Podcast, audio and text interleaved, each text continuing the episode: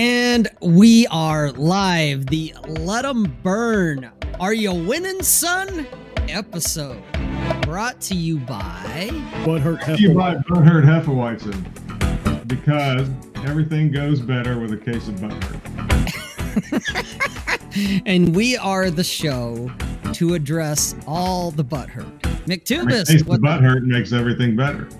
That's right. Because a case of butthurt makes everything better. Guys in the chat, hey, look, Lone Warrior's here. Bacon is, well, he was here. I don't know if he still is or not.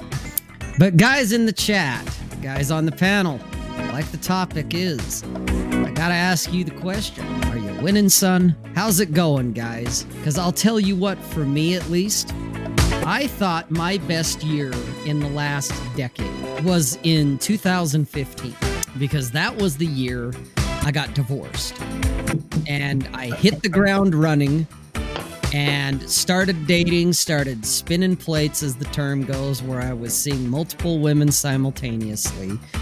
And I, I, I hadn't quite gotten to the whole truly not giving a fuck thing, but I was pretty close to it at that point. So 2015 was a stellar year. And the other years after, they've not been bad. Well, of course, 2020 kind of sucked the big one. Okay. There was a lot of butt hurt going on in 2020. But I'll tell you what, we're only to the end of January of 2021. And this year so far is turning out to be fucking spectacular. If it just kind of keeps going, I'm going to have to be like, you know what? 2021 may be the year, guys. And that's why I had to bring up the topic. Are you winning, son? Because even though I'm sitting on the sidelines for everything and just watching shit go down, I'm telling you what, you cannot make up the shit that we're seeing. The shit that's gone on since January 6th till right now, today, January 28th, and God knows what tomorrow and uh, the uh, 31st, the 30th, or the, the final few days of the, the month are going to bring. God knows what the rest of the year is going to be like. But January is already giving us a preview. It's like, holy shit, guys. We are winning, son. I'm telling you what. So that's how I look at it. Ah, safety doc's in the house. We are definitely winning. I think so. Well, at least McTubis is being honest. He's like, well, I'm not losing. So, Hey, buddy, not losing is winning. It's not like we're hedge fund managers or anything. uh, you know, this, this is, I tweeted about it briefly. I, I am not invested in this whole thing with what everybody's doing. Uh, I don't even fully understand all the details of it, of how we got here. I think it's a beautiful thing because we're watching shit start to burn in real time. And, and I love it. I just, I love it. You know, contrary to what, contrary to what we saw earlier in the month, where you know, having a having a you know having a selfie at the Capitol was counting for sticking it to the man or actually doing something. The shit that all these dudes have been doing to the hedge funds with GameStop and AMC and whatnot. If you really want to do something that effectively sticks it to the man, you know, my, my best two examples for the last year are Kyle Rittenhouse and these motherfuckers who have, you know, busted the hedge fund. And I think that's, I think there's a lesson in that. Oh, Well, absolutely. And and it's funny that you say that because I'm sitting there and going back to the storming of the Bastille. And, you know, Pat Stedman gets himself arrested for all of his trouble and his stupidity. And there's been different guys who've said, oh, he's got balls. And I'm like, yeah, he does. Not to argue that. He has balls. He's missing a few in the brain cell department because an overabundance of balls and a lack of brains makes for good cannon fodder, is what that is. And there was guys even trying to start a trend like a hashtag of pull a Stedman.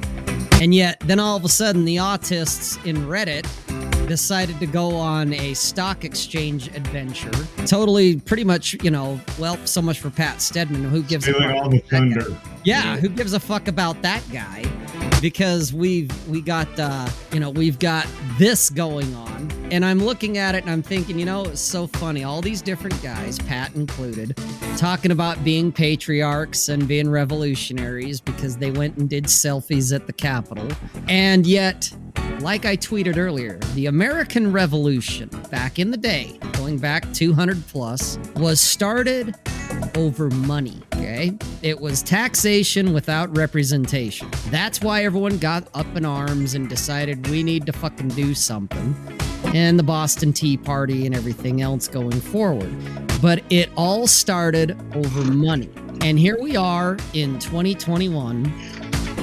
We got Main Street taking on Wall Street and fucking them in the ass. Let's just say it as it is that they're kind of fucking them in the ass, at least, you know, prematurely they are, at least that. And of course, those guys, the, the power elites, aren't going to take that sitting down because if there's any ass fucking to be had, it's going to be them doing the ass fucking, not getting it in the ass. And now we're seeing uh, a total naked grab for power here where Robinhood and some of these other type of apps and whatnot are either straight out just blocking you from trading, doing whatever. It's it's it's a naked violation of power here, and everybody's up in arms. And I'm like, well, if there's gonna be you know a, a second Boston Tea Party, this might be the thing. I don't know if it will or not. It's it's a little early to tell, but if there's gonna be anything to kickstart that, here it is. Here we are. The fact that the power elite have made it blatant. They're, they're not even hiding it that no, fuck you, you poors, you can't do this. Well, I think You're I think that's the bigger.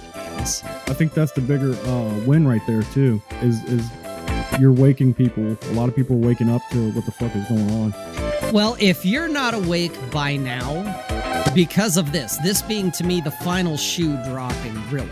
If you have not woke up in the last year, you are not going to wake.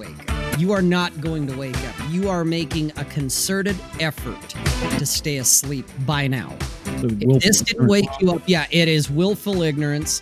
You are staying asleep at this point, if that's the case. If if if that's it, it is you are doing the ostrich thing and burying your head in the sand. Well, I'd like to, you know, I'd like to, I'd like to contextualize this in a specific way. And I think, and I'm glad you said what you said, Rob, because I think you're exactly right. If you want something that's been done recently to compare to the Boston Tea Party, which what the Boston Tea Party did, and there are a lot of different theories about, you know, particulars about that. But essentially, you know, they destroyed almost in today's dollars $2 million worth of tea, which was a lot of tax revenue that would have gotten, you know, sent back to sent back to England. And if you wanted a, a recent event to compare with that, and it doesn't it doesn't completely line up, but the storming of the Capitol is not it. No, not at all. Not even close. The the bouncing of the hedge fund by the norms is Yes. because that hits at the that hits at the economics and the the more elite economic level that many of the policymakers in government are also a part of and and and buddies with. Yes. So so so on you know to begin with, that's what that was. And when you when you look at what the capital was, and I you know I wrote about this, tweeted about this, whatever, a, week or two ago.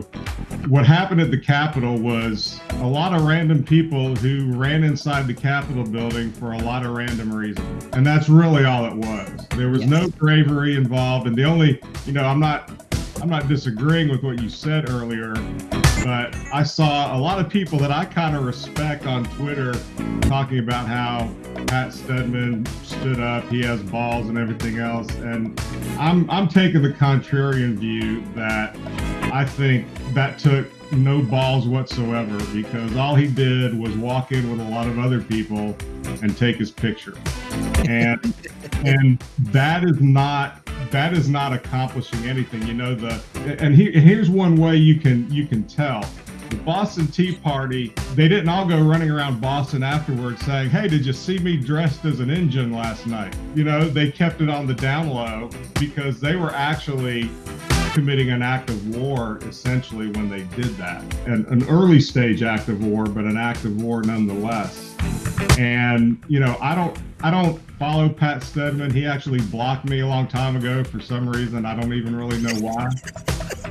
But I think I made, you know, one somebody who follows him that also I was friends with had made some tweet about how, you know, this was really insightful, something he said that I thought was just dopey as shit. And I said, yeah, he's got an amazing grasp of the obvious or something like that. and I think that's what did it. But anytime I've heard him talk, it's mostly he can start off good, but he ends up talking a lot of dopey shit that I think is just ridiculous. I don't know how a grown man can buy into all that woo woo bullshit that he talks about. And if he were a serious person, he would have done something serious. And running around with all the other spazzes on Capitol Hill is not doing anything serious. And if he was smart, he wouldn't have said shit about it either to me, it was the kind of thing that, for the most part, somebody who's on the young side and on the inexperienced with life side does. And there was no, there was nothing pragmatic about that. So everybody who said, "Well, he stood up and he did this," no, no, he did something, but it wasn't much. Especially when you compare it to the people in the last year that I've seen do something, which has been the joggers and skateboarders, while I am diametrically opposed to them and their actions and their ideology, they did some shit.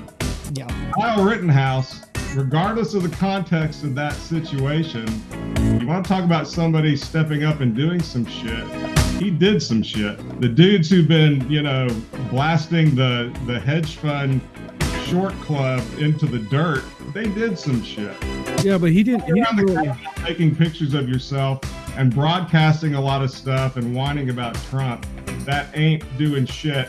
And I'm just going to close this rant with this: the fact that so many people praise that shows you how far we have sunk, how low we have sunk when anybody taking any action whatsoever gets you know gets turned gets put up on a pedestal for it. And that's fucking sad because as men particularly we should know better. Yes. End of rant. Oh hey 100% agree with you. I don't think what he did was noble or anything like that either. It's it's just a pure act of stupidity and if anything all it's going to do other than possibly screw himself up, is it could potentially screw all of us up too. Just well, because you, you think know, the power elite's gonna take a black eye from that? No way. No way. Well, you know, the Boston, you know, going back to the Boston Tea Party example, the the there was a plan and there was a purpose and there was an outcome that they were shooting for. There was no there was no plan really for what happened at the Capitol. There was there was no Sons of Liberty.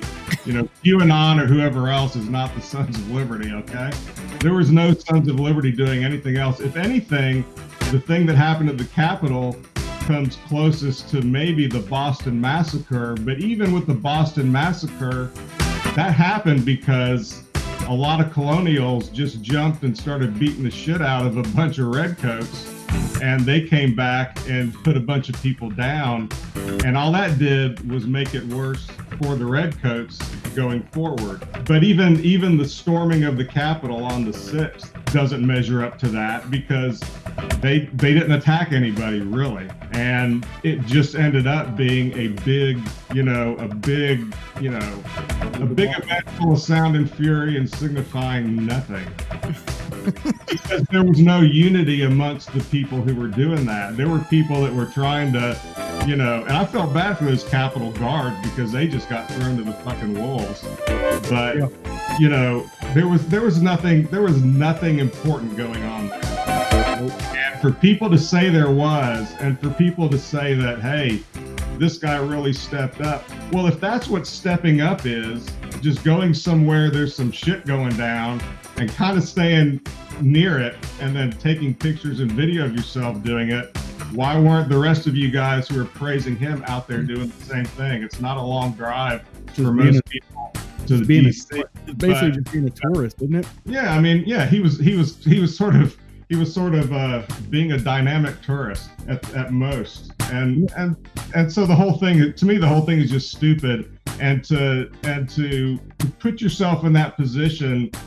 I mean, don't get me wrong. I think if if you have a if there is a plan to do something necessary and important that makes some sense and that will achieve some sort of result, and you choose to risk everything you have to do it, you know, all due respect, great. But if you're just doing this and you've got a new baby that you that was just born, um, you know, you need to be stabilizing your family life and you need to be taking care of the family. You don't need to be out just doing random dumb shit so that people on Twitter will give you that. Likes and retweets. That's fucked up, dumbass bullshit. And okay, now the rant's actually over. Sorry. I was just want to want to draw a little uh, historical parallel real quick with the Boston Tea Party and with what we have now.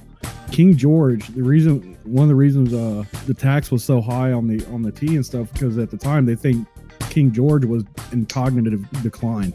Like he was he was having some fucking mental issues. Like Hmm. he, could, he could have had Alzheimer's or something like that. So Kind of like someone uh, in current office. yeah, yeah. yeah. Yeah.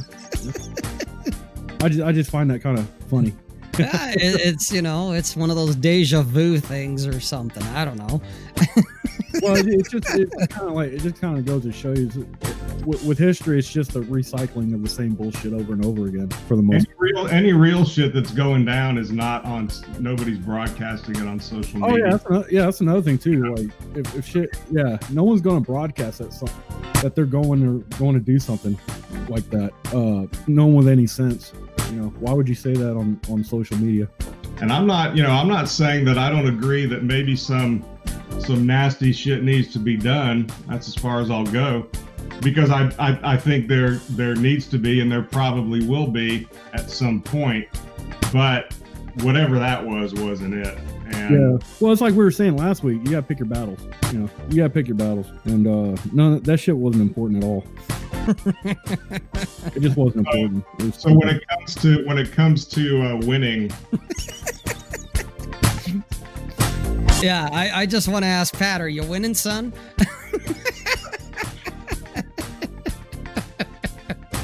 You know, and I feel, I feel bad for the guy because to me, I think that a lot of this shit, the QAnon shit, all of the, you know, all look, the universe doesn't know your name. Nope.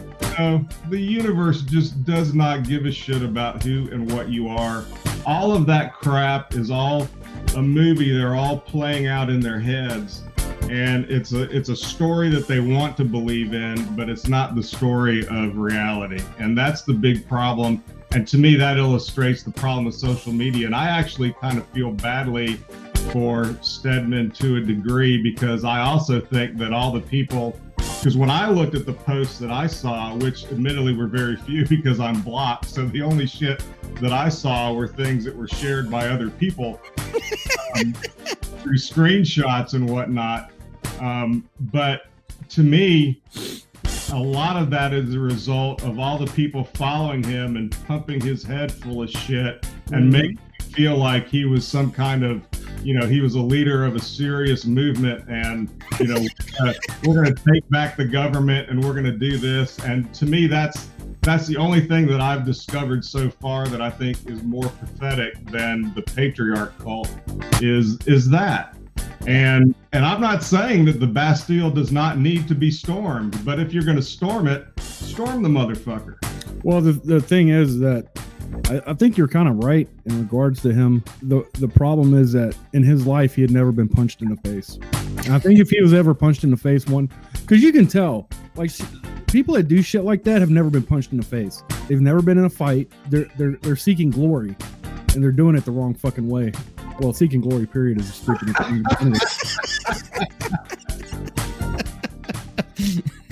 i'm not laughing at you Paul. i'm laughing at chest Yeah, I know. Yeah, yeah, because it fits. It is. It's the bowel movement.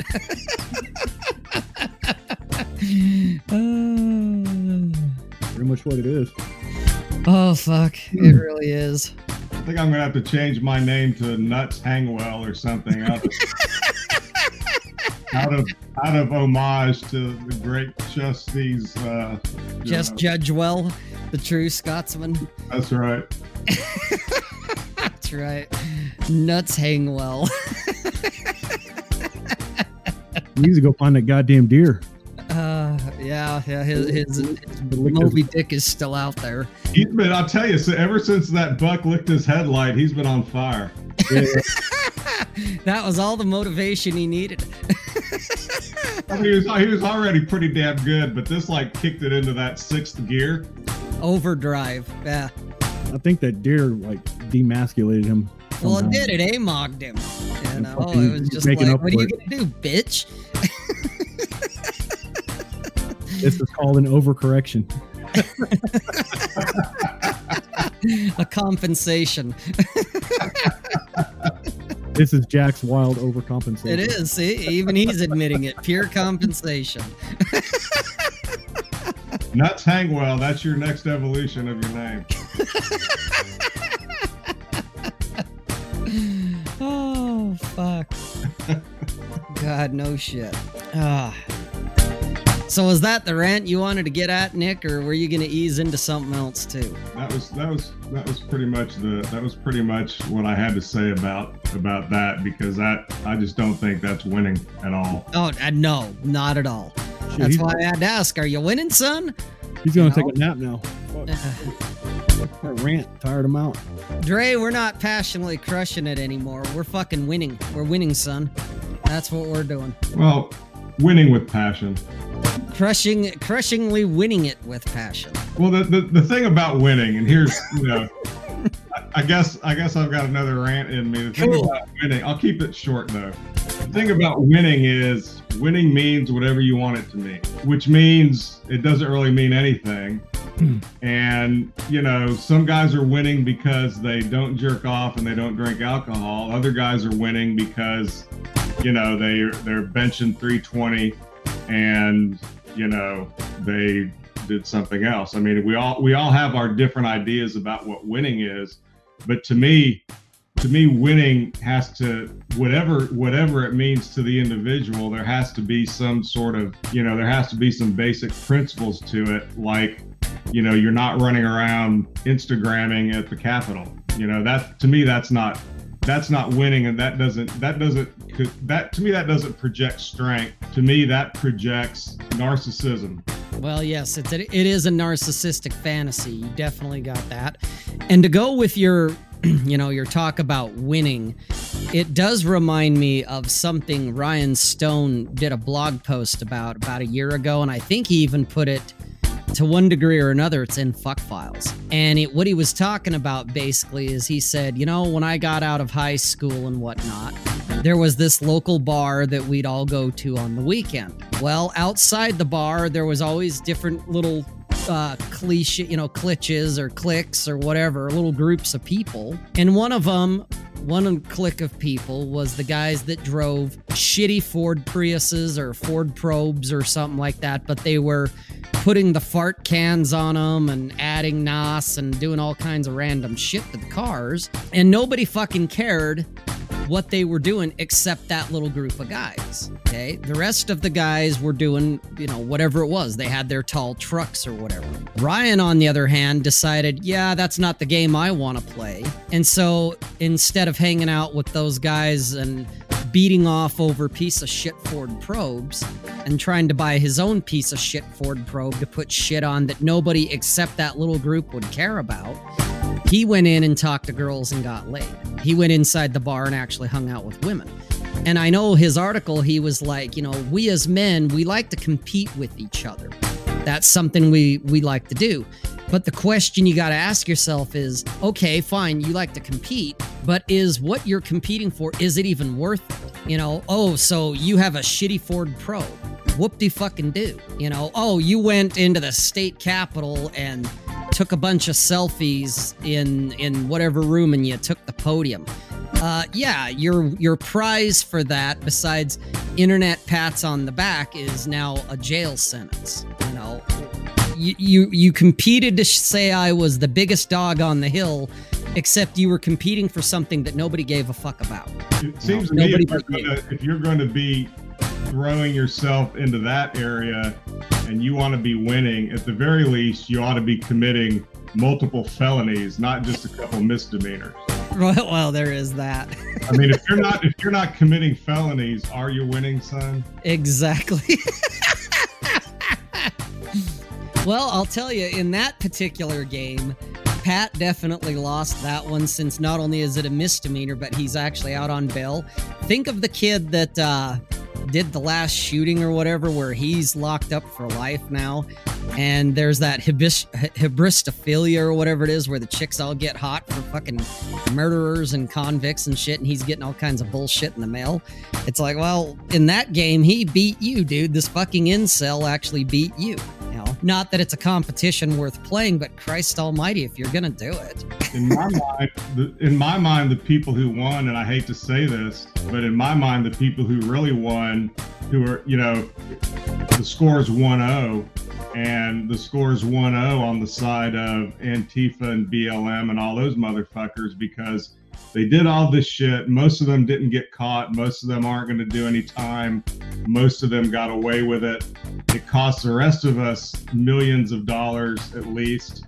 Um, they got their boys in in Washington, and that whole that whole side of it got everything on their Christmas list. There you So go. they, they're they're the ones who are winning. You know, the rest of us are sitting around saying, "Well, they shouldn't be winning," and and by God, if they win any more, then I'm gonna go, you know, shoot a couple, and you know, here's me with my AR and all that other bullshit. And I'm down with that, but but it's just all talk. I mean, it's just really all talk. It's it's like the you know, it's like it's like what Bullrush said. You know, it's it's like a lot of talk by people who've never been hit in the face Mhm. and and nobody you know like i've said before you know we're taking the high road but they're taking the high ground and whoever has the high ground wins Yep. and until we're willing to spit on our hands and raise the black flag and take the high ground like they have we're going to continue to be in second place because we're not willing to and i, I use we kind of loosely Yeah. but the the opposite side to that side is not willing to raise that black flag and do what it takes. Yeah, nobody wants to have that. They're not ready for that conversation. Well, that's the that's the problem with the high road is that it just makes you a bigger target. Yeah. I don't know why people always want to take why the need to take the high road is always so important. It, It's just it's virtue signaling is all it is. I mean, in, in personal in, in personal one-on-one individual situations, sometimes I can see it, but in something that's this strategic and massive, and you know, on the scale of whether you're saving the West or whether you're saving America from communism or whether you're, you know, it's all this high concept, grandiose shit. It's abstract bullshit, is what it is. Right, because none of those people can even go down to their local school board meeting and get, you know, the the you know the rules changed for their high school cafeteria. You know, they can't go down to their school board meeting and and force the school board or the city to, you know, eliminate that stupid uh, no tolerance policy for boys fighting in school. They can't even do that. So if they can't even do that and aren't doing that, how the hell do they think they're going to do some sort of, you know, they're going to be the impetus for changing the the political course of Of a Western nation. Yeah. It's, Exactly. it's, it's, it's just all a bunch of bullshit, and you know that's that's just to me it's just so fucking obvious. But maybe you know I'm just an old you know I'm just an old fuck. But you're really not that old, Nick. It's just you're not caught up in it because that's the thing. It it reminds me, and I and I've got a blog post I'm percolating on and I'm working on that should be coming out in the near future. It, it ties in. It's similar to the other day. There was a guy that I think it was Ryan who said like, uh, "Your six pack abs aren't as important as you think they are." to which midlife move actually kind of was like well i'll see your fucking tweet and i'll raise you one. And he said in fact guys find your abs more attractive basically than women do okay to which enter the anonymous retard, who gets on there and he's like, oh no, you know, having abs, that's, you know, when you're out with the bros, that's social proof. And and immediately my only response to that was no. Just that word, no. It's like, no, dude, you clearly are not going out and meeting women and going out to like bars and whatnot. Because if I go out, I've learned, for me at least, and this is in 30 years of chasing poontang. Number one, guys in general have no fucking game and they have no fucking clue what they're doing. Okay. And even 20 years ago, when guys were actually thinner and a little more fit and knew how to dress, they still didn't have any real game. Okay. Not saying that I did. Hell, I was clueless too. But at least I was trying. Most guys were idiots back then. Well, I've been to bars in the last few years. And if anything, it's just gotten worse. Okay. The guys are even more clueless now than they were 20 years ago. And I do blame technology. I blame social media and texting and all that because most men and women today, the younger generation, the late millennials, the Zoomers, they've grown up on the internet and they've never really had to have a face to face interaction with anybody. And so you take that guy and you throw him into a bar, he has no fucking clue what he's doing. Okay. Same could be tied into the LARP movements that we've seen on social media, like the storming of the Bastille. Most of these guys are younger guys who've had very limited to no genuine social interaction. And so they get all of their backpats and high fives from internet pixels instead of getting it from a genuine human being. Someone that actually might say, uh, yo, uh, Nick, Bull, you might want to slow down there, Hoss. Maybe that's not the best idea. No, they're getting the bullshit from social media, and that's reality to them, but that's not reality. And they're learning that the hard way. Just like the guy, oh, if you just get a six pack abs and go hang out with your bros at the bar, it's like, no. At bare best, best bet when it comes to social proof at a bar, that's neutral to women. Now, you walk in with two women into a bar, that's social proof. You got a woman under each arm, the women are going to notice, and so are the guys. You walk in and hang out with your buds, your bros, you're just another group of guys who aren't talking to women, and you're going to be lucky that you're going to be considered neutral by women.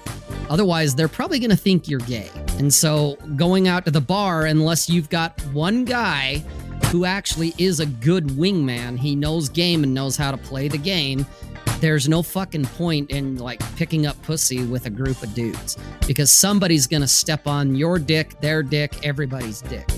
And they'll either do it unintentionally or they'll do it intentionally and throw you under the bus. And that's where typically I learned that one that I'll go alone or if I can find a guy that actually knows how to run game. Otherwise, fuck it. Yeah. So there you have. There's always one in the group. Always. Well, that's why. That's one of the reasons why. The only thing I really hate about 2020 is that it it fucked up Vegas, and for the last six years, I've kicked off the first week of every new year has been me going to Vegas by myself for a few days and playing some blackjack and hanging out you know trying to trying to sarge you know as, as best as i could.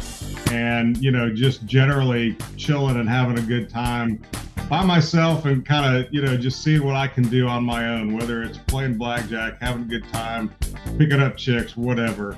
And this year because it was you know it was all fucked up you know i didn't go because i'm you know i'm not gonna you know i'm not gonna go wear a mask and you know sit behind a plexiglass shield while i'm while i'm playing blackjack. That just something i love doing but that just ruins the experience. So i've just accepted that you know i'm glad i had the opportunity. Maybe i'll never play again. And if so you know like fuck when, it, I'll find find some other way to amuse myself. But but you're right. I mean, I think, and that gets back to something we talk about a lot, or at least that I do, which is that there is there is there is too, there is too much fellowship, or too much of the wrong kind of fellowship, and not enough people doing things by themselves to balance that out. And I'm not saying, you know, you got to be a lone wolf all the time, but I think that you have to you have to be able to function both. You have to be able to to you know do some heavy shit on your own, whatever that may be, difficult shit, and you have to know how to do it as part of a group of other dudes. And there's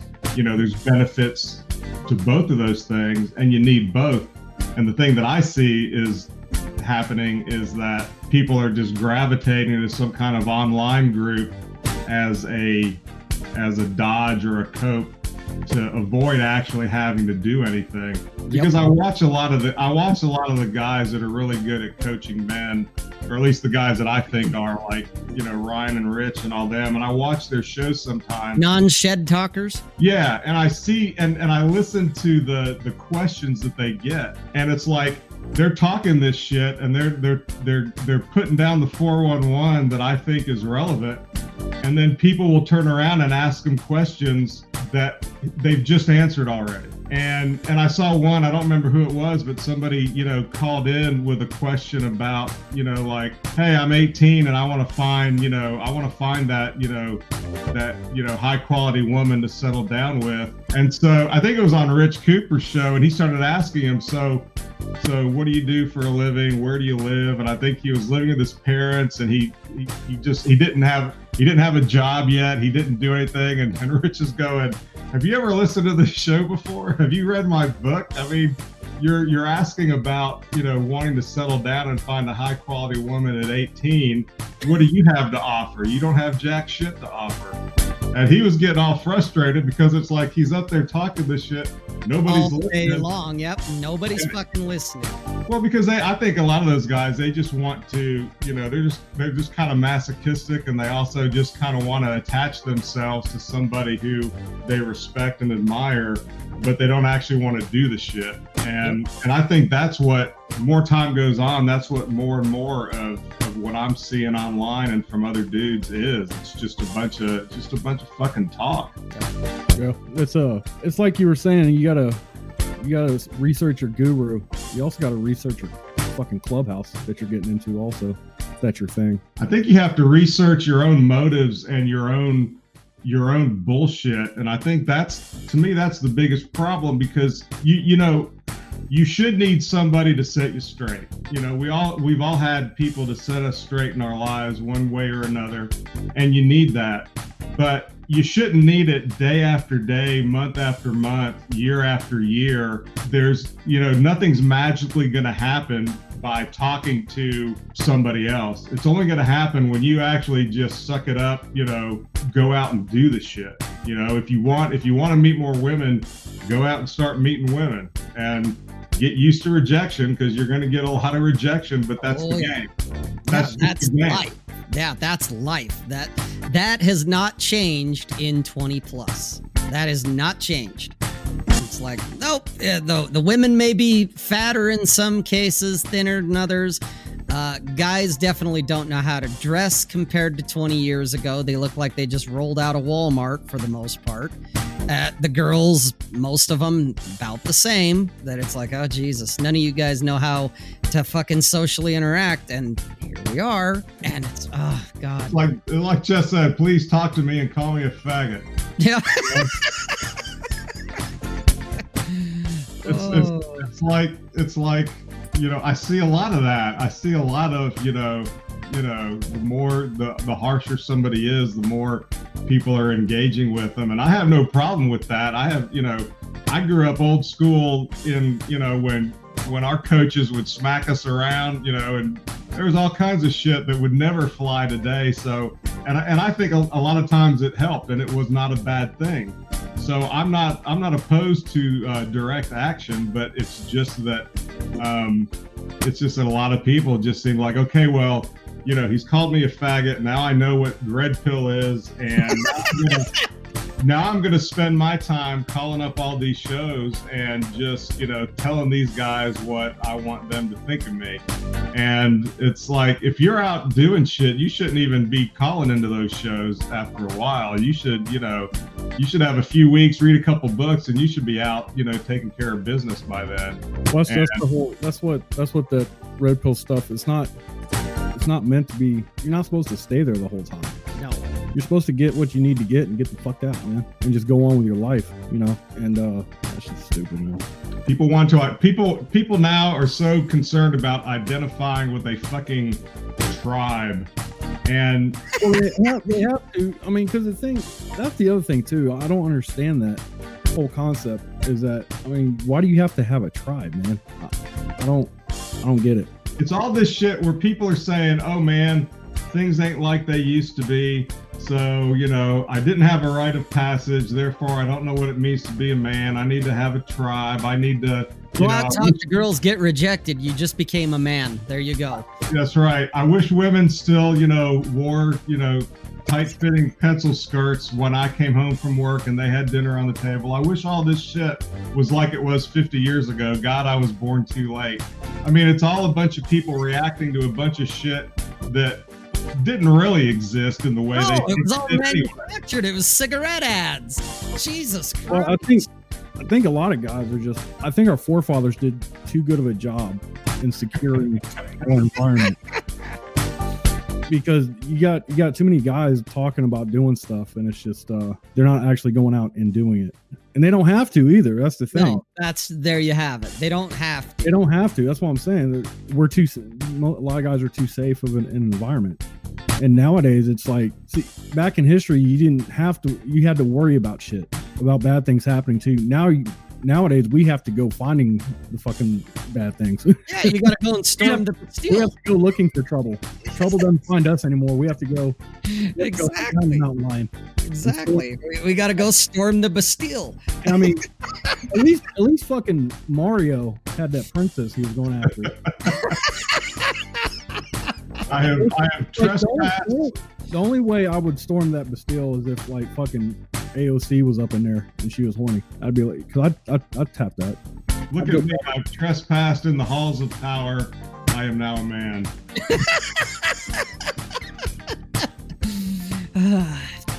yeah, he's gonna get a rite of passage when he's in jail too. Yeah, he is. Yeah. I don't because you got when you do stuff like that, you have to consider first off what's the worst thing that's going to happen. Like, what's the worst case scenario of stuff like that playing out?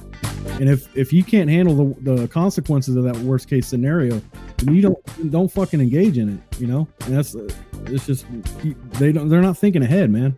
Nope. I don't know what I don't know what they were thinking going in there. Uh, like they were just. Well, I think I think I think the to that gets you know that gets labeled as an attempted coup and an and an insurrection, which is which is also stupid because there's there's nothing that that was going to do that was going to change the balance of power in in America or in Washington. There was there was nothing there was nothing that was going to do that was going to threaten who was actually in charge. All it did was scare a bunch of chicken shit congressmen to run away, and I thought that part was kind of funny. Yeah. But you know, as far as the rest of it goes, it, there wasn't, there was no, there was not even a unified, you know, purpose amongst all the people who were there. You know, some of them were there to, you know, because they were on the, you know, they had that you know, QAnon derangement thing going on in their head. Some of them were there just to take pictures and to run around and to be a little bit crazy like the dude with the buffalo horns. I mean, you know, what was what were they really going to accomplish? Absolutely nothing. Except well, the, the, whole the whole thing about the coup and insurrection and shit, that's all hyperbole anyway. And the people seeing that stuff, they know it. Uh, and the people, if you believe it, you're you're an idiot.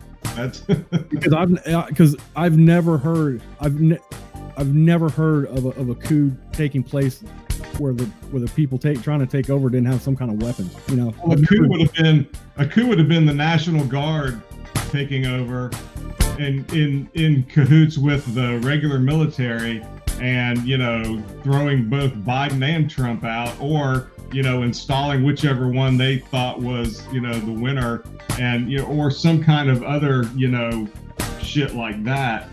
A bunch of random dudes running around in goat leggings is not an insurrection. Well, that's, the thing. That's the thing, though. It's like I was talking to this guy on, on Twitter a few days ago because he he kept calling that that whole thing a, a coup and an insurrection and stuff. I'm like, man, go look in history and, and tell me if you can find a, a point in historical fact that something like that happened where there was a coup attempt and it was no one died there was no weapons of any sort you know it just it just happened you won't find it you know A coup is, is the exercising of power. Those people had no power. no they didn't They had they had they had nothing but cell phones.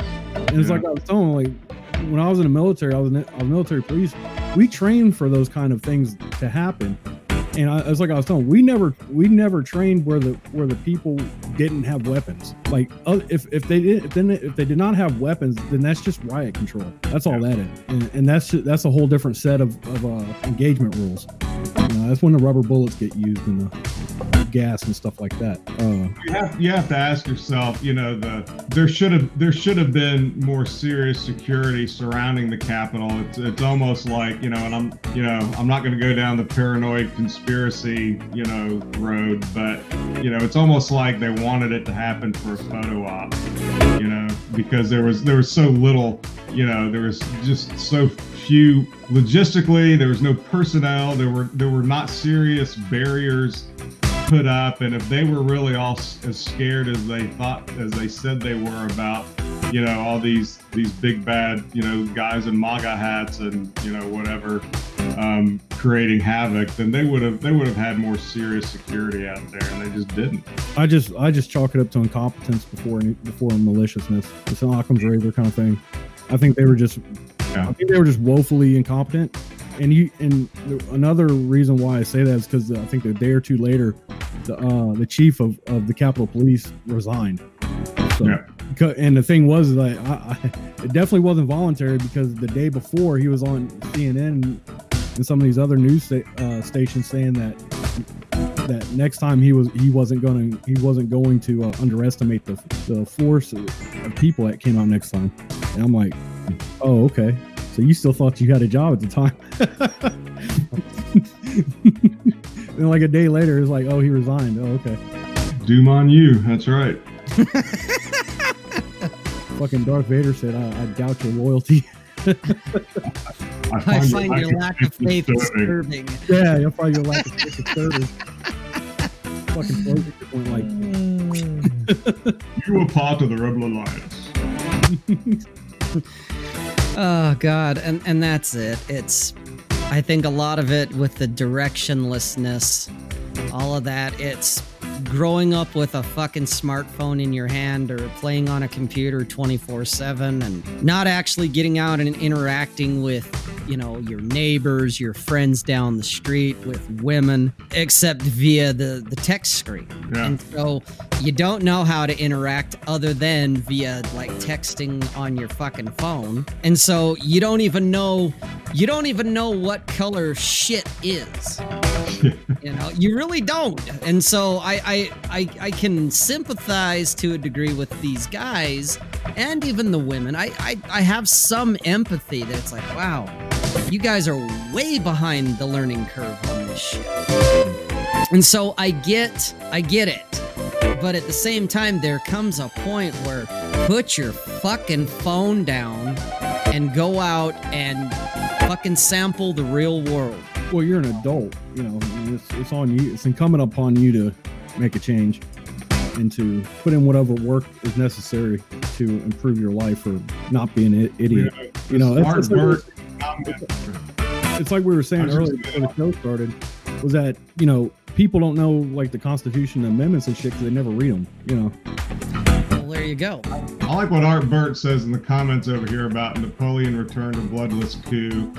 They've happened. Yeah, but you know, again, if you're going to if you're going to have a bloodless coup, you still have to have massive power or the threat of power on your side in order to it takes organization though like to a accomplish it. It takes a lot of organization Oh yeah, but Yeah. that's that's a good that's a good comment right there. Yeah, oh yeah, especially with having the elites behind you. You know, Yeah. that's otherwise there's going to be bodies and there's going to be a lot of bodies. it's called taking a head count Yeah. and, and that shit didn't happen uh, the other week you know it's just a bunch of randos fucking running around a building fucking- much.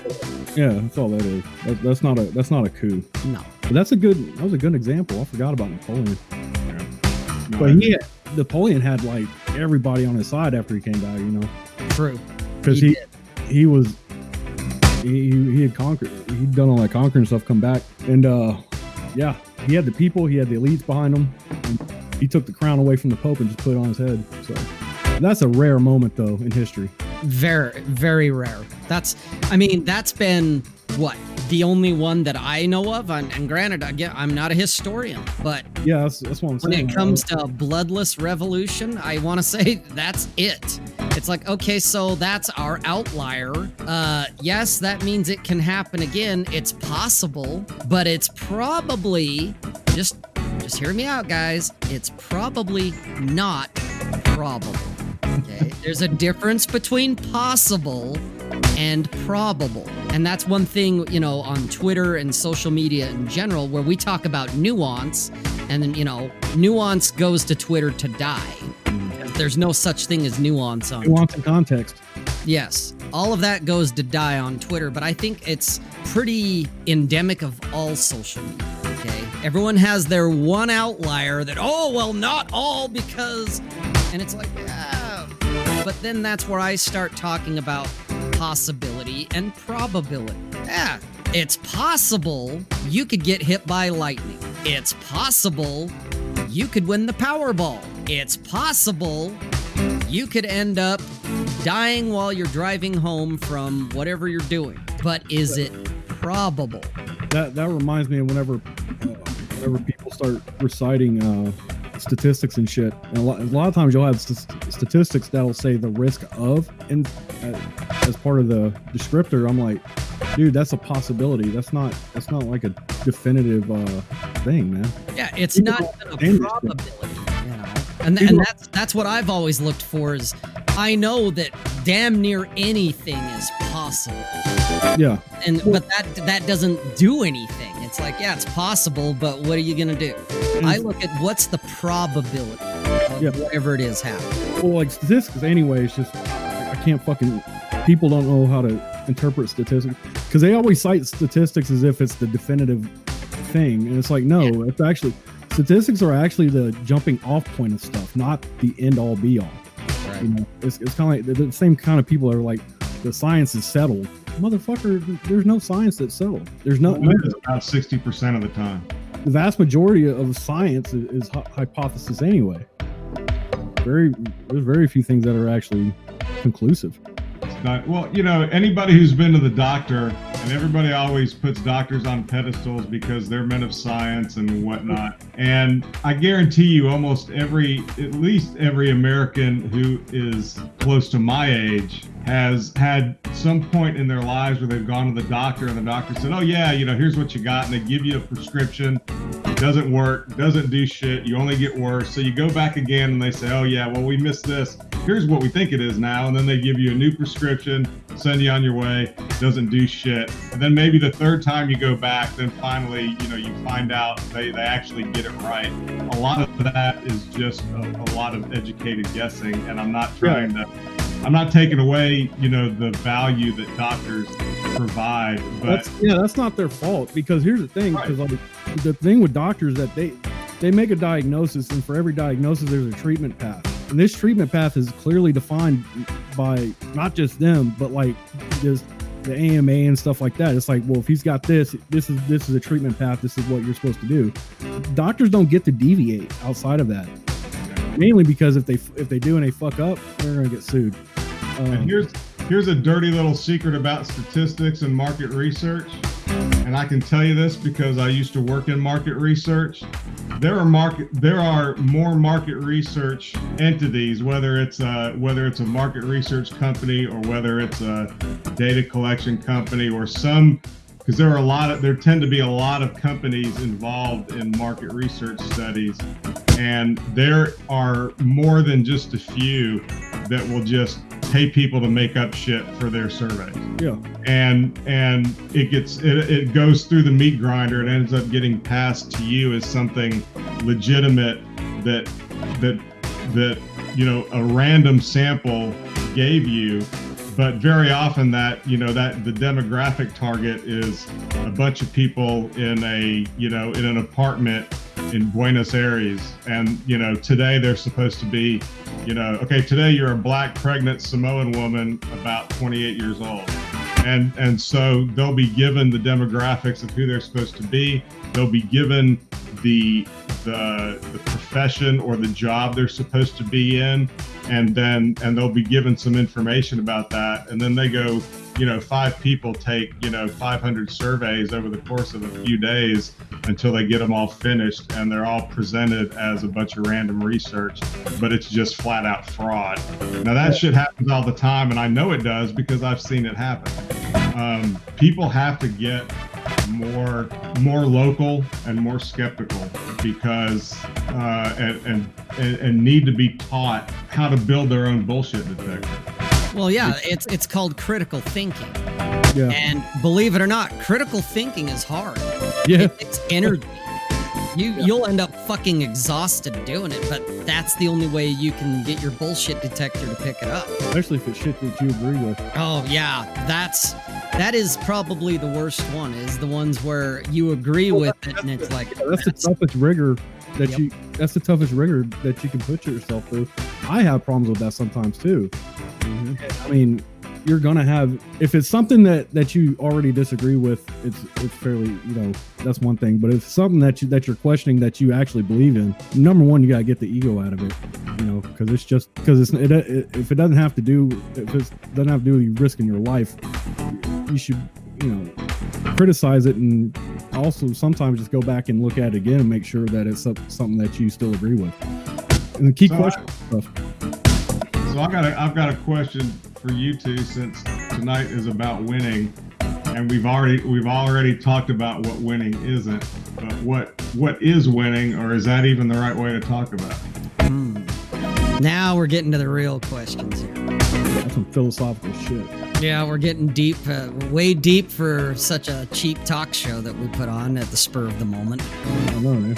I'm old. I'm old. I'm old, and I'm near death. I want to know the answers before I die. You, you want deep enlightenment, is what you're looking for. Well, because I guess I guess my point is that that Well, it's a container word, right? this, I mean, it, it, al- What would it it often tends to be, you know, whatever this group decides is winning, that's what winning is. And, and I don't really have a problem with that. I think you have to define define that shit for yourself. Yes. But, you know, some people will define winning as sitting in their parents' basement eating Cheetos and, you know, playing video games until they're 40 years old. You know, I, yeah, I don't know. I just think it's a container word. It, it means whatever you want it to mean. Yeah. It means different things to different every, different people. You know. Yeah, it, I guess it just depends on what is it you're trying to accomplish. If you want to, you know, be Mr. No Fap, hold my semen because every drop is a genocide, and and so you're not pulling on your penis and you're not touching the whammon because all whammon bad, and you go off and go into monk mode and go into hibernation and bench press a truck or something like that, then I guess in that group you're winning. Me, I'm gonna be like. Good for you. Well, I think it goes back to I think it goes back to a question that you always ask, Rob. And you know, before I before I say what that is, uh, Sass, you're an asshole, but you know, you're you're you're not wrong. um, Hey, you, well, you know, I know where that line came from. That's from Raiders of the Lost Ark. he's not an asshole, but he but he's not he is an asshole, but he's not wrong. But the the question that you always ask, which I think which I like, is what do you want? Yep. And what most people really want is to have their favorite guru pat them on the head and say, "Yeah, you're a good boy." At a boy. Yep. Sheep looking for a shepherd. They want well, they want to be told they're winning. you know. Well, of course. And if you pay me $97 a month, guys, I will fucking tell you you are winning. Because only winners pay me $97 a month. I think we need to. I think we just need to start a a program where we teach you how to win. Yes. We'll call it the winner's circle. What we're really going to do is we're just going to constantly haze everybody Yes. bad Call them a bundle of sticks. Call them a bunch of faggots. until going out and talking, going out and talking to women and doing all this difficult stuff that they don't want to do just seems like a vacation compared to you know, all of the crap that we give them. I think that's the way to do it. Yeah, I got I got to agree. Well, I think I think winning, like I said, winning's individual to everybody. Mine is like pulling out and jizzing on her back before it's too late. So I call that winning. That's genocide. You're you're wasting, you know, precious semen. You got if you're gonna come, you gotta come inside her. I'm a ruthless motherfucker. If you me. God, God designed you to come inside her, bull. That's right. Well, I did. Meant to be. Clearly, it's meant to clearly he bought into the go forth and procreate and repopulate the earth, but not yet. He, Not yet. he bought into that, Nick. Do you remember? Do you remember a while back when the thing that one of the popular uh, one of the popular tropes on Twitter was you if you if you're good at if you're a high value man and you pick a high value woman, you shouldn't have to worry about wearing a condom. Oh Now- yeah. Well, I, I think a lot of that was tongue in cheek, but right. But God, the Spurgs took it as gospel. right. I remember that. I think it was the Isle of Cortez who did that one or something. Well, that like, like, you're uh, al- you know that a wo- if if you're alpha, the woman instinctually knows it, and she will want you to fuck her raw, and, and she wants your semen inside her of you, you know that type of thing. I think Well, that there was that one. I remember that. it's, it's If like you uh, vetted her well, you don't have to worry about diseases because you know she's a good woman. So exactly. Well, she's a good woman. Plus, you know, only women have diseases, and so your semen will purify her uterus, and it will kill everything inside there. So, if anything, you're doing her a favor because you're the STD remover. You just blow a load inside her, and she is fucking sterile. All bacteria and viruses dead. In fact, you know what? That's what kills COVID. that's like, that that uh, reminds me of a tweet the other day. This guy was like, when I go when I go to the bathroom at at a public place, he's like, I don't I don't stick my hands in my pocket or anything like that. He's like, I'm always looking around, looking at the guy and making eye contact. And then uh, Corey uh, comes in and he's like, uh, Oh yeah, Corey. Uh, what's his name though? The one that wrote that book and stuff. Oh yeah, yeah, yeah. I know who you're talking about. Yeah. So he comes in and, he, and he's like, "Man, I just pissed in the sink." Fuck that shit. I'm like, uh, so I chimed. in. It was, it was one little Twitter thing the other the other day, and they were one. I said, I, I just put on a fucking diaper. Fuck it. I just put, every time I go, I put a diaper. It also doubles a good place to put an extra uh, fucking pistol mag. if You need it. I fixed that shit. Oh God, yeah. I I just have a catheter bag that I, you know, strap to my leg, you know, down by my calf, and put the the little catheter tube around my cock and run the tube down. That way, I can just piss wherever. And what what what channel is this on? this is on Twitter. It was on Twitter. They were they were fucking. That one guy was acting silly because he was saying he was uh whenever he goes to a public restroom somewhere, he just uh he's always looking around. He stays he stays uh you know aware of what's what all's going on. I guess because he thought he was a ninja or something like that. You know, think pissing was big in the 80s because I was at more than one party, house party, where, you know, there were just so many people there that we would, you know, Yep. we'd go in the When bathroom. you had to go, you had to go. And the other thing about it is though, here's the other thing. That guy's an idiot. He watched him. He he watched him in fucking movies or something. Because in real life, another dude does not fuck with another dude while he's taking a piss. I've never seen it, and I, I don't know about y'all. I, like I said, I've never seen it. I've seen guys get into fights at bars and shit like that, but they it's always been after the, they take a piss. It's I've never. never hung out at I in never the hung out anywhere where there where that kind of shit went on in the bathroom. So, Yeah. no. That, that- yeah, it, it happened outside the bathroom. It didn't happen inside the bathroom. Yeah, only time only times I've ever seen fights take place inside of a bathroom is like in the movies. Yep. Like Mission Impossible and shit like that. hmm But other, Or some mafia hit show. yeah, exactly. I, I, there's kind of an unspoken rule among guys that you don't fuck with another guy while he's taking a piss. You know, it's just you just don't do it. Wait till he's done, and tell him to go outside. Problem solved. Or you do like a lot of guys do, and you just jump him when he does go outside. Yeah, You know? Well, no no regular dude wants to get in a fight with somebody whose dick's hanging out of his face. exactly. I mean, exactly. Thank you. I was waiting for someone to say the obvious. That's a fight nobody wins at all. That's That's not being a I winner. kicked the That's- fuck out of him, but I, That's an I example didn't of not winning. this. That's an example of not winning, guys. That's like I'm not even talking about container orgy. You get in a fight with a guy with his dick hanging out, you lost. Neither one of you are winning. That's right. Yeah, I beat his ass, but man, you smell like piss.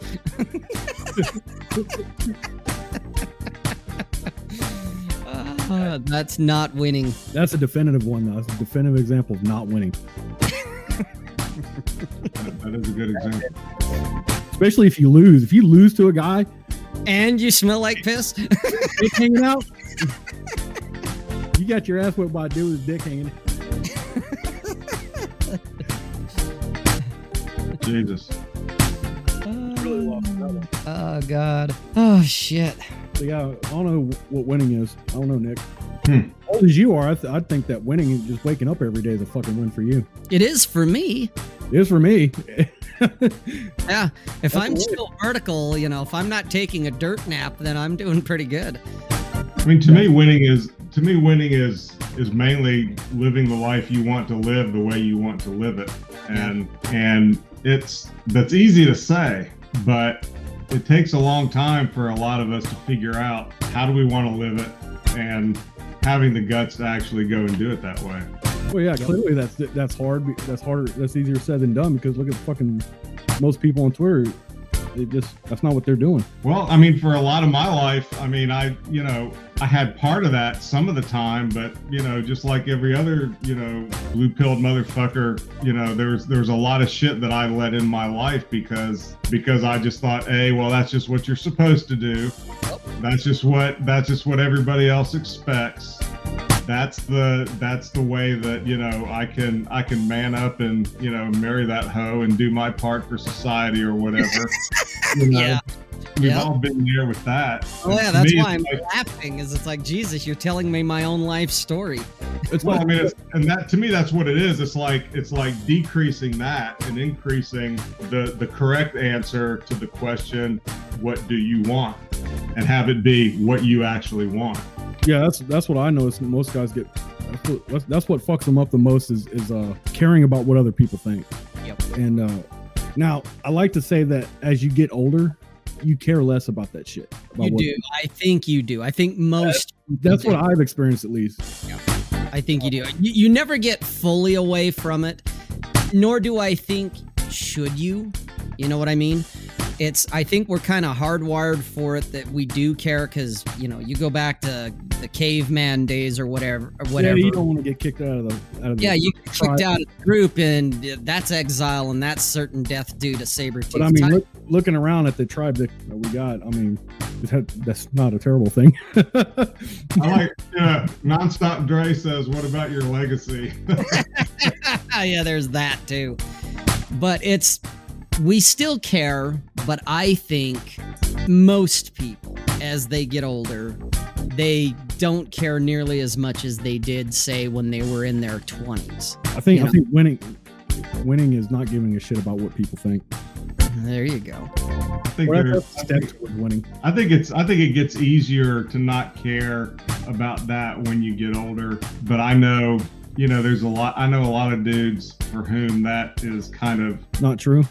It's Yeah. ingrained it's, just so ingrained and you know and it, you know to be fair if if you know because like when i was you know i was married 20 years and there were just a lot of concessions that i decided to make because i wanted to stay married now whether i should have wanted to stay married or not that's a completely different question Right. but still, it was still me sitting there saying, all right, well, this sure ain't perfect, but I tried to measure it against what I really wanted to do. And for me, for, for the longest time, this changed eventually, but for the longest time, it was like, this isn't perfect. I know that ain't going to be perfect. So I'm not willing to give this up for that because if I give this up, here's here's all the stuff that I also lose. And eventually it got bad enough that it was like, you know, I don't give a shit what's over there. This this is this is fucked up. And I'm- you, said, you made concessions though. Here's my question. You said you made concessions uh, to stay married. Did you know if you made those concessions you, you would have stayed married or, or or was it just the fear that if I if you didn't do it, you might you might not be married? in my case. It's like if you made those conce- if you had not made those concessions, do you definitively kn- sure that you wouldn't have been married anyway after that? Well, here, I mean, here's the thing, and this is this is purely my thought process based on what I think is important, and it starts with, you know, there's always those people who say, well, if you're not completely happy in your marriage, you should just go ahead and get out, and everybody else will deal with it, and you know, find whatever. But in my case, when my kids were younger, I looked at it like, all right, what's most important to me is not so much to keep keep the marriage together for the kids. It was I'm committed to waking up under the same roof with my kids every night. And I'm not going to do anything if I can help it to put that in jeopardy. When when they're adults and they're out of the house, that's a different story.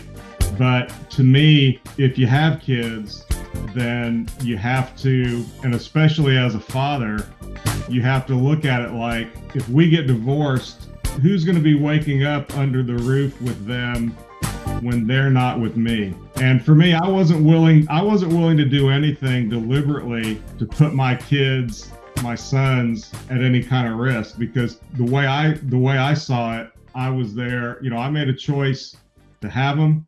I made a choice to raise them and I could not stand the thought of not waking up under the same roof with them every day. Now, as they got older, as I got much older and they became teenagers and then they became adults, that became less important. And I didn't get divorced until after they had both graduated from high school and were out living on their own. And for me, that was the right choice.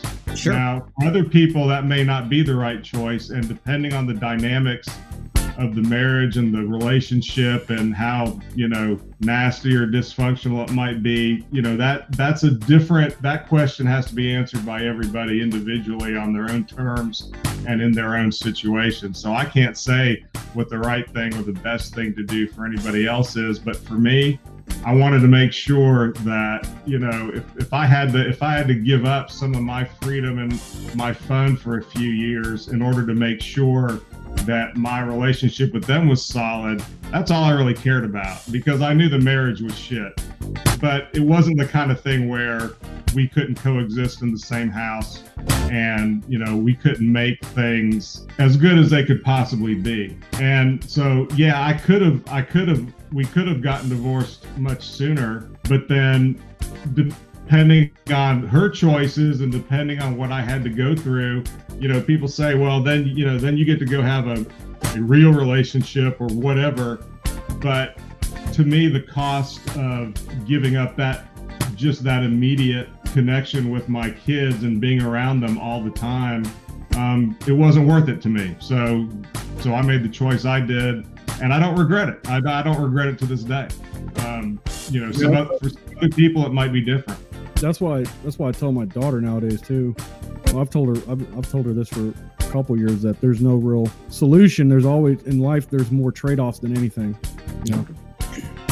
Well, and uh, to kind of go back to where Dre asked kind of the age thing, and to tie it in with what Nick said, and even with what Bull said, uh, it's going to be different for everybody. Um, some people I noticed, like even Dre himself, and I think, uh, oh, where's it at here? I saw someone else say it too. Devin said it.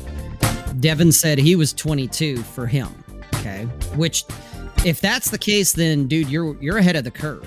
Same with you, Dre, where you're 16. Uh, 22 for going back to Dre's question, this one about at what age did you y'all stop caring about what other people think and start asking yourself, what do I want?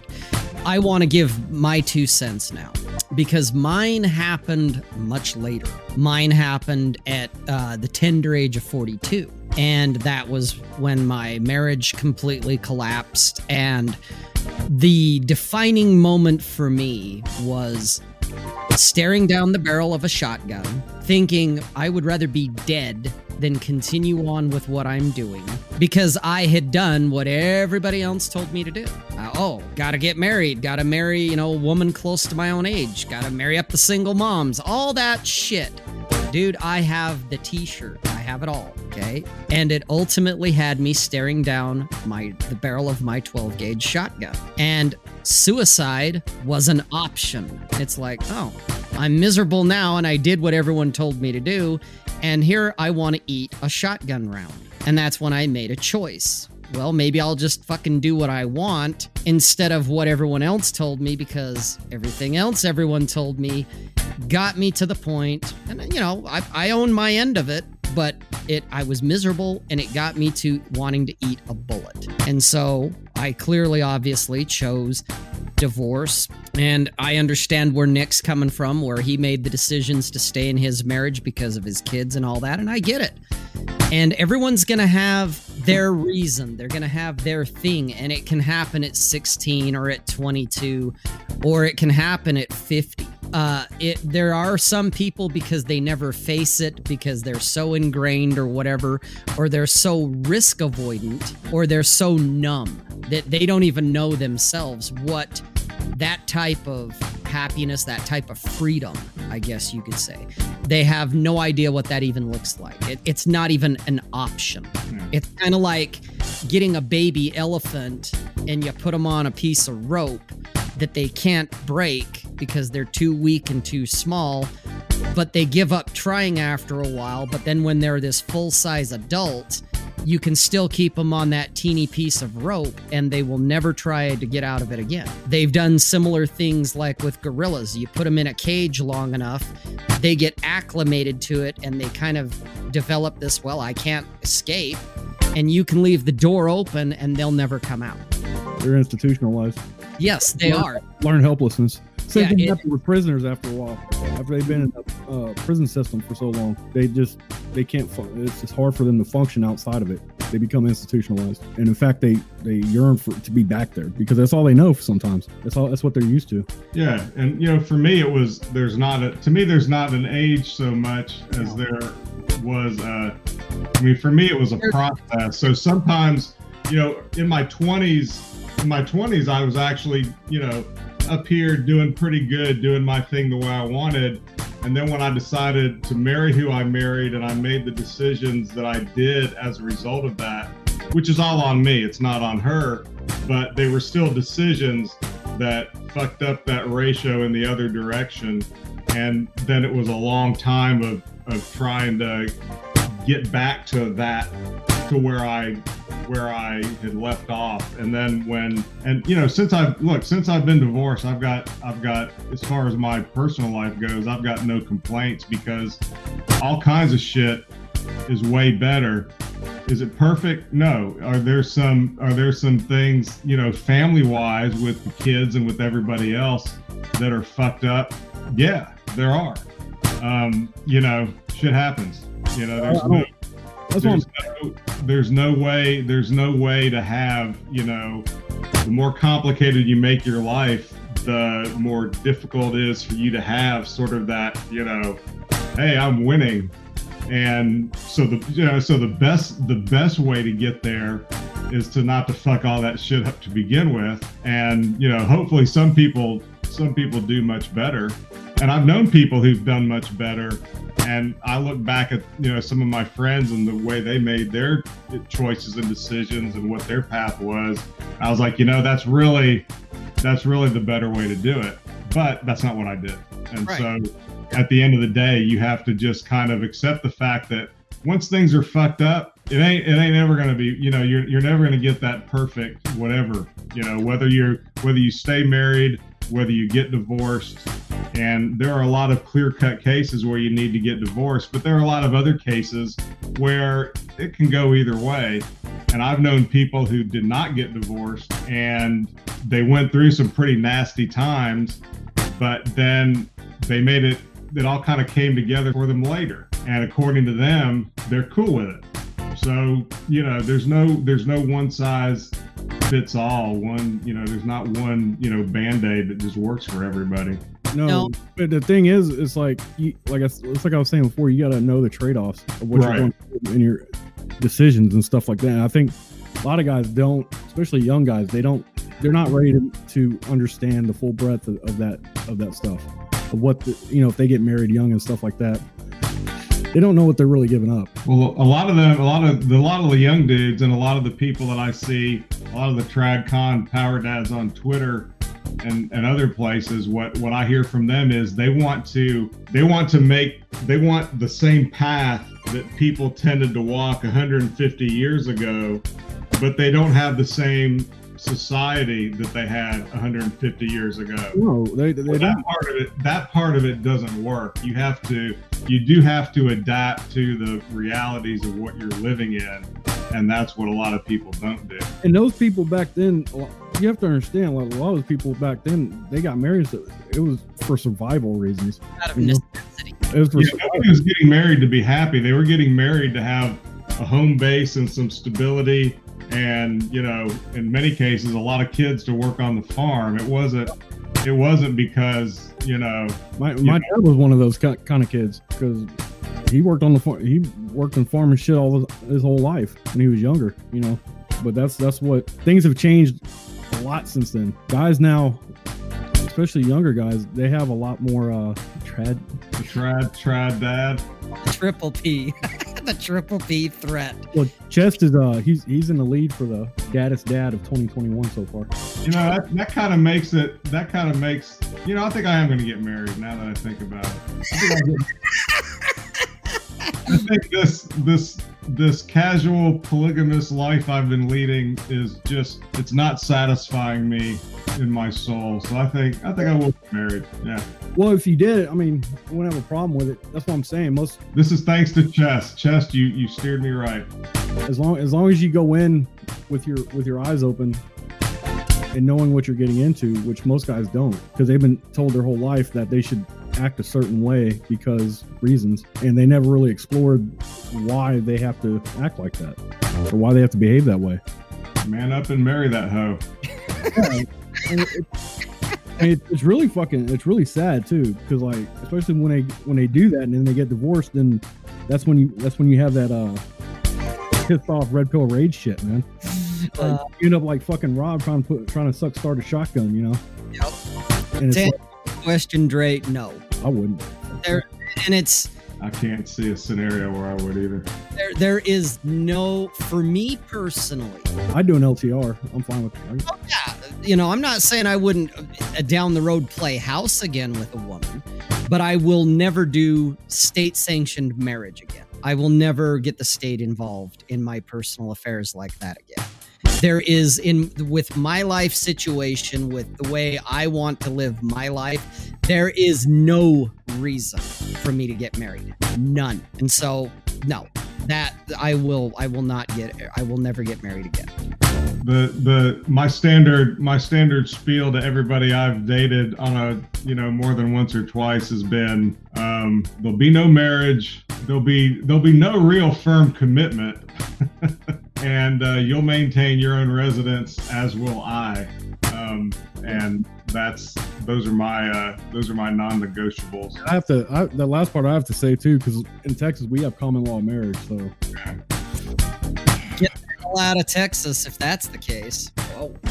well you just you know you gotta Or just don't cohabitate. yeah don't cohabitate don't have don't have the same bank accounts don't present yourself as you know and Mrs. to your friends and shit Yeah, I want to bring that up here real quick to the, the guys in the chat and for guys for the replay. Two terms, and, and Chest will know these. He he's he's a, a legalese type of guy. Two terms you guys need to understand. Uh, there is common law, common law marriage, and then there is community property. You guys need to go and look those up for wherever it is that you're living or where you want to live if you're considering at some point cohabitating with a woman. You need to understand what the area you live in, if they are a common law area or community property or both. Because number one, ignorance of the law is no excuse from the law. And any judge and attorney will tell you that no matter where you're at, as far as I know. It behooves you and it is upon you to understand the laws of where you're living or going to live if you want to cohabitate. Okay. If there is a, if you live in a common law state, you need to understand what the terms are. if there's a set time period of, oh, you've been living together six months, a year, two years, or like what Bull was saying, if you are referring to each other as husband and wife in public, that other people are hearing you say it, okay? You need to check into those things if you decide you want to play house with somebody, okay? I mistakenly thought that Utah had a common law statute. It was actually a fellow coworker of mine who actually corrected me on that, and I went and looked it up. And the only thing Utah has on the books as far as common law goes is basically this isn't Utah's term, this is my term, but it's post mortem.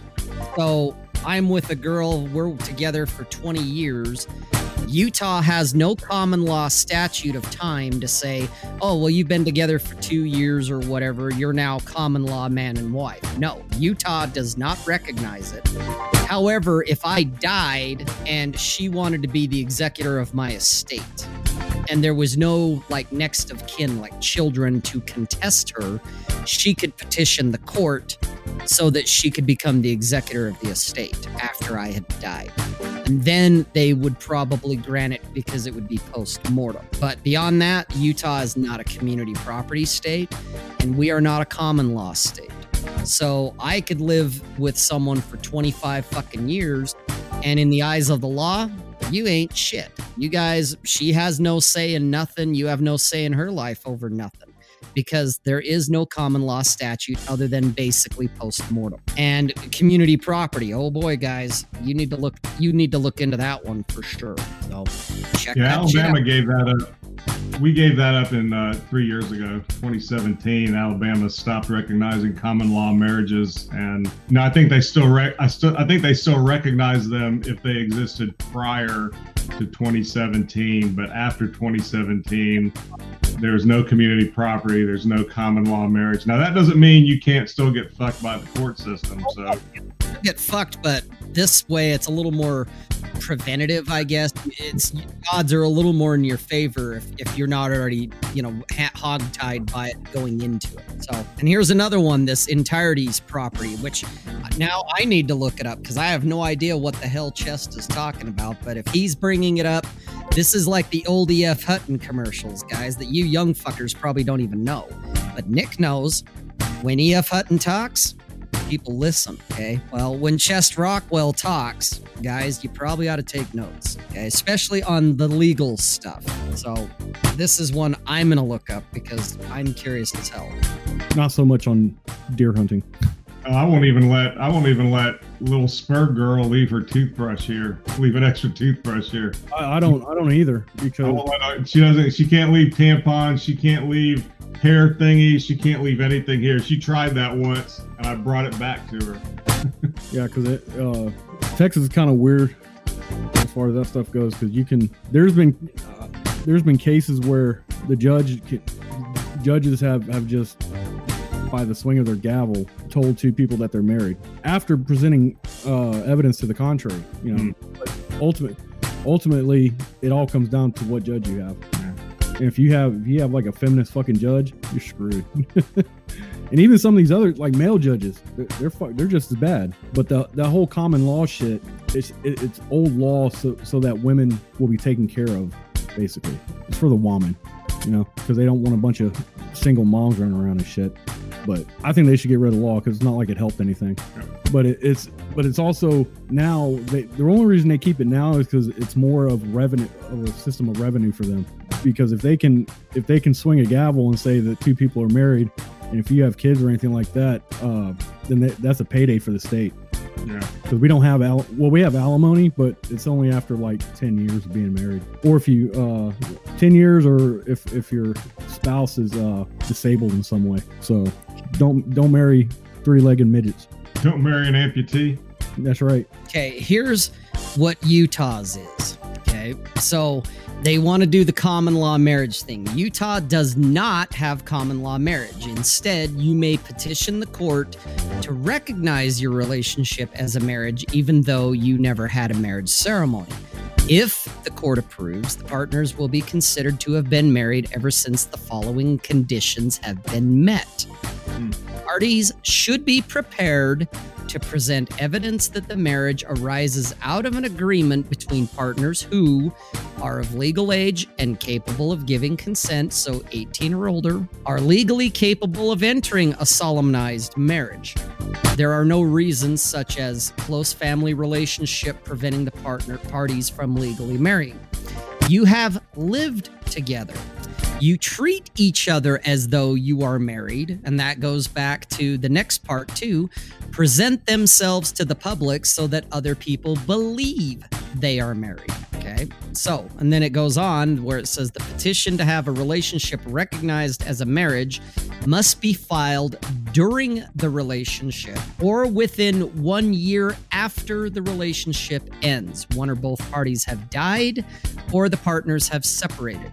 Either partner may file the petition or both partners may file the petition together. A third party, such as next of kin, may file the petition. Okay. But it goes back to treating each other as though you're married and presenting yourself as part of it to me as well. If my ex girlfriend wanted to go and petition it to the court to say, hey, we were married, I could contest that because, well, we didn't treat each other as though we were married and we never presented ourselves to the public. Yes, we lived together. We were capable legally of having a solemnized marriage and we were both of legal age, but it's not be automatically granted, I would imagine. Granted, I'm not an attorney, and if she was to have done this, I would have consulted an attorney at that point to say, uh uh-uh, uh I want to contest this. So these are some of the things we're looking at. Yeah, yes, safety doc, it is a su- subjective disaster. In fact, the, the fucking government being in the divorce and marriage business is an abomination of, of itself. They shouldn't be, they shouldn't be there. That's not their fucking lane at all. Yep.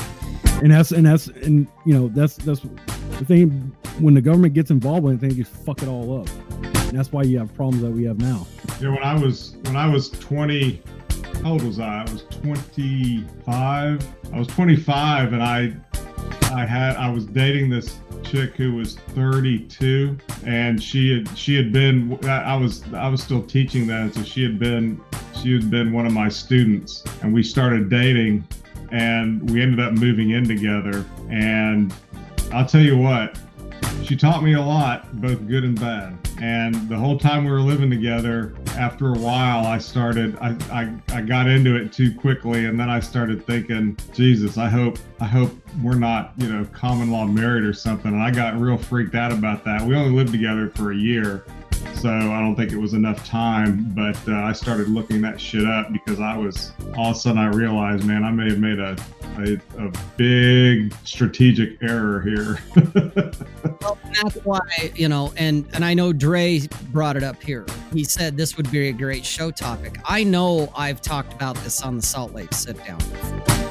Uh, maybe it's one of those things that we need to revisit it more than once. Obviously, it's just, it's just difficult because every state has has their own laws and stuff, and there, there's even uh, precedent of, of, for example, women going to a, an adjacent state and filing for marriage in that state. And that's to me i'm just like how, how can that be even enforced? And so they'll they'll get a marriage license for that adjacent state and then she'll go back and then divorce file for divorce in that state. And so the guy that she that she divorces he's subject to that state's uh divorce laws. I'm like that that shit don't seem right man. That's just See, at least here in utah uh utah law is a little different because like when me and my ex-wife filed for divorce i drew up the paperwork i filed it basically. And at the time that she signed off on everything and then i actually went to the court and filed it she was a resident of utah. Well two weeks after i filed we had like i said all the paperwork was submitted it was already stamped and everything by the court. She up and moved to new jersey. And then she decided because she was listening to people in new jersey they started telling her, oh, you could get alimony this and blah, blah, blah, blah, blah, that. Well, that set me off. And so I contacted, I actually consulted a, a family lawyer, someone that dealt in divorce. Mm. And first thing he told me is he says, at the time that you filed, was your wife a resident of Utah or not? And I said, she was. He's like, oh, Well, if she wants to fight, if she's changing her mind, she's going to have to come back to Utah and fight you here. She may get an attorney that, for the short term, that attorney can represent her on her behalf. That the court will accept that attorney as basically being her mouthpiece. But at some point, the judge is going to want to see her smiling face. And so now it's going to have to come out on her own dime and come back to Utah to fight if she wants to change up the terms of the divorce. So I knew that's where I had her. And it's like, well, your ass is going to have to come back to Utah. You drove 2,000 miles to put distance between us. And now you're talking about, well, I think I want alimony. Well, you're going to have to come back to Utah then and fight. You know, you're going to have to want to change it, and I will fight you all the way. So uh, I guess I'll be seeing you soon.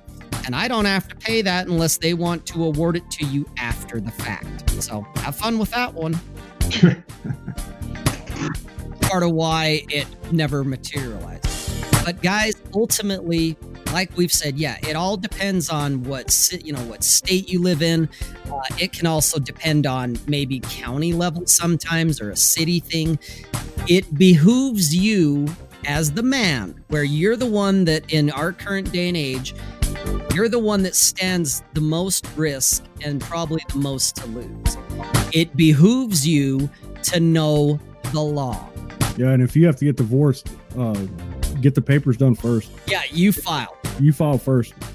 Uh, But it, that, that's the whole thing about with family law because it, it it exists outside of all other common law though too, and it's and the thing the this bad thing about it is a lot of it just comes down to what judge you get at the end of the day. And it's hard as hell. I, I don't even think I think in Texas you can appeal. You can appeal uh, family court decisions, but it's hard to do. And I know, like I think there's some there's some states that you can't even appeal those. So awesome. once once once the judge makes a determination and a judgment, you're fucked, dude. Like you can't appeal that.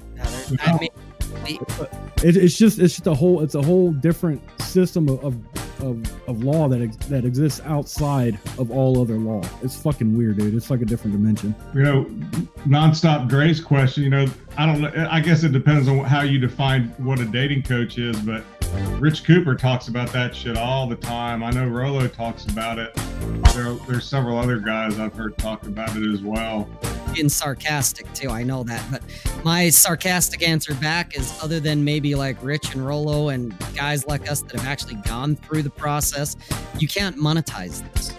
Yeah. You know, I want to show guys the ugly side of TradCon life. You know, most yeah. of the dating coaches are not going to want to show you the ugly side because this is one of those ugly sides. Yeah, yeah, well, true. and that's the thing too. But like, and, and like dating coaches, all that all that shit there, all your gurus. If if you if you're ever concerned about who to follow as far as that goes, follow the follow the ones that are trying to tell you how to think for yourself, not what to think.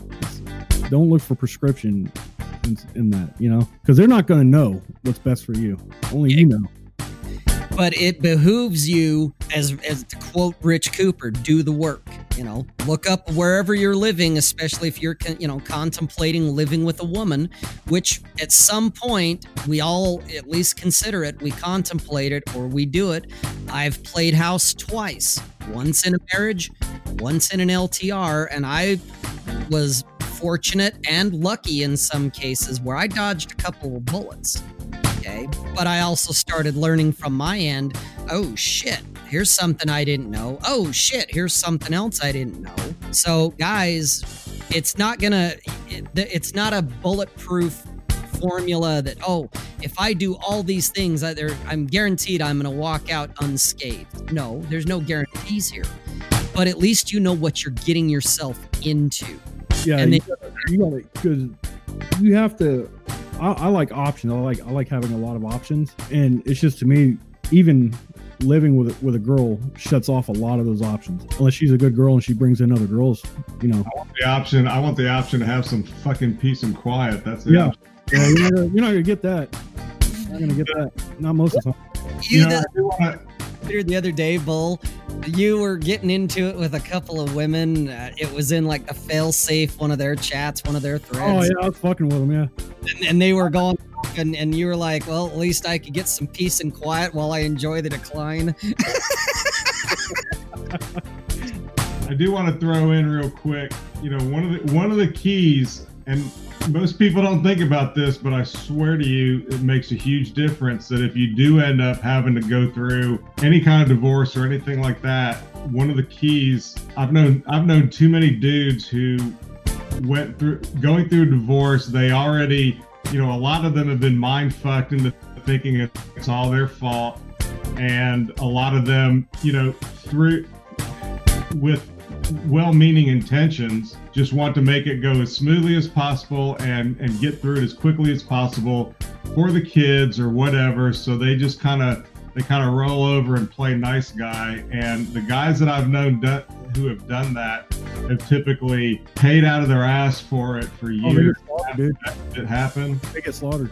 When I went through my divorce, and and I made a lot of mistakes, you know, but one of the things that I did right is is I, I went I had a total scorched earth policy, and and part of that is knowing the law, which I which I found out very quickly. So when my you know in our case, I I refused to leave the house because I bought the fucking house, so I'm not leaving my house. And so she left, and as soon as she left, I changed the locks because, according to the law, if somebody moves out of the marital home, then um, in Alabama, that um, that you know they've abandoned it, and you have every right to change the locks.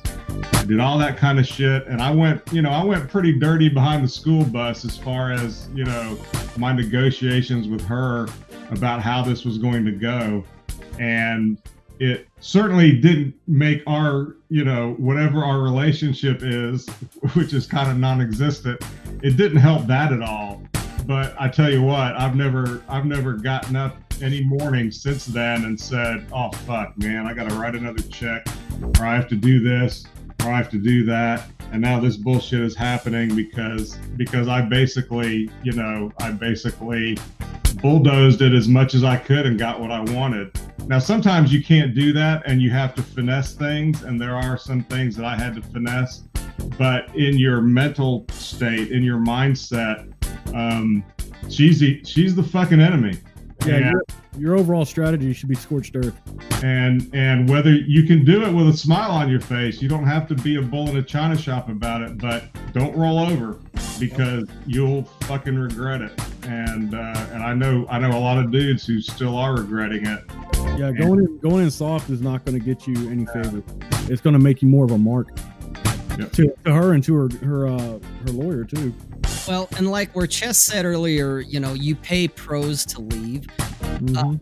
When when me and my ex-wife got divorced, I she didn't have an attorney at all the entire time, and I never actually had to hire an attorney, but I paid an attorney for his time, his legal expertise when she started talking alimony on the telephone.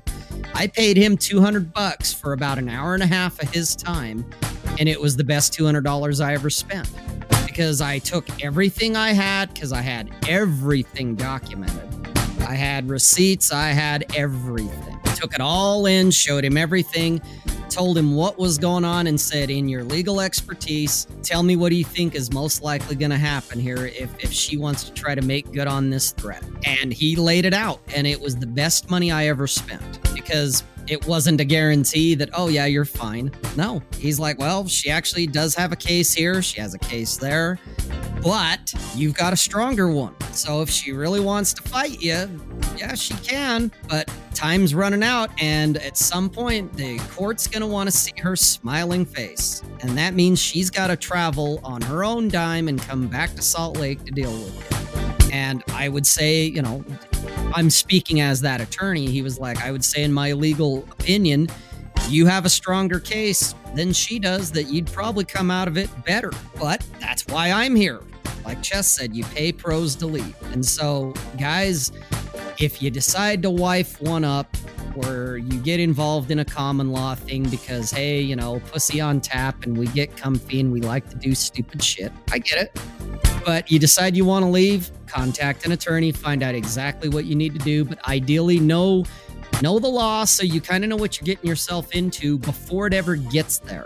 Before you decide to play house, before you decide to do the cute thing and man up and marry the hoe, fucking know what your laws are, so at least you have an idea of what you're getting yourself into where you currently live or where you're going to live when you're wanting to marry this woman or spend any significant time with her. Know know what you're getting yourself into, and then go to find out for sure. I think that's another maxim of winning, being able to tell her to go home. Yep. Here's another. Here's another one. To here's another rule of thumb. Date at least, you know, in between, date at least, in between, before you want to get serious with somebody, date at least 10 women because every single woman you date, her ex boyfriend or ex husband was a narcissist or a sociopath. Yeah, Oh, and yeah. Once you've had 10 women all tell you that same damn thing, that gives you a clue about female nature and probably most of the women you're going to meet because you're going to be that next sociopath or narcissist oh yeah, going to be they're going to be complaining about. So think think think about what they're telling you when they're telling you that shit because it's a it's a um, it's a tell. Oh big time. Yep. Just like guys have that BPD, that BPD girlfriend. that I'm I'm abusive and a narcissist and all that. I guarantee you.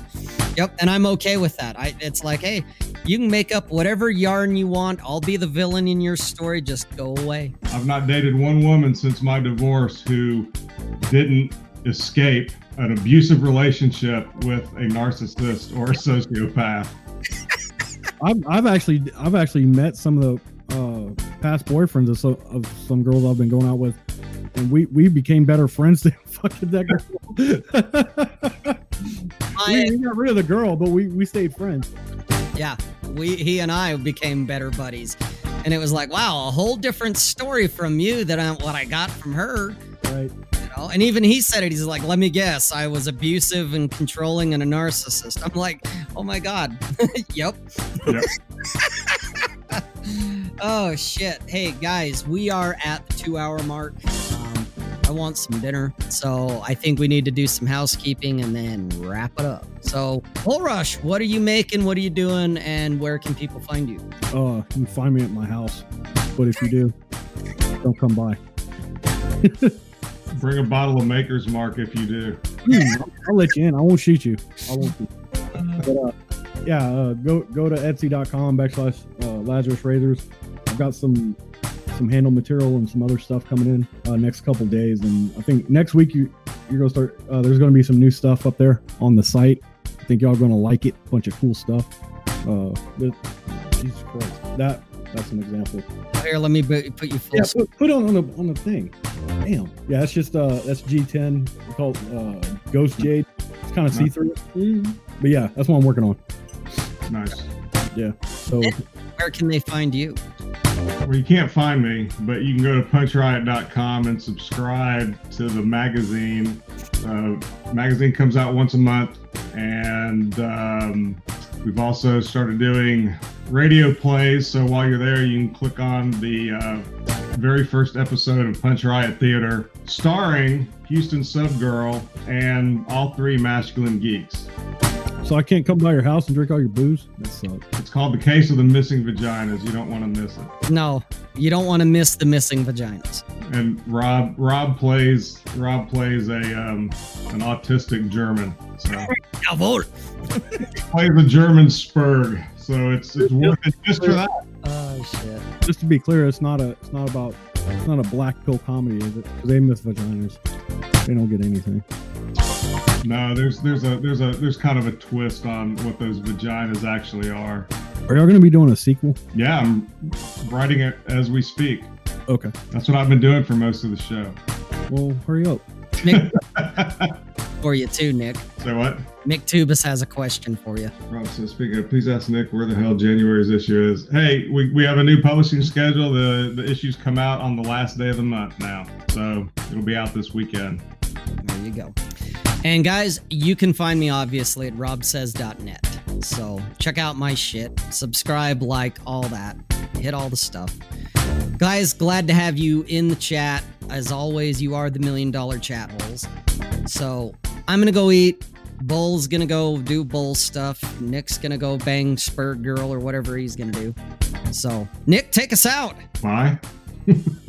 Yeah. What is the? Oh yeah. Yeah.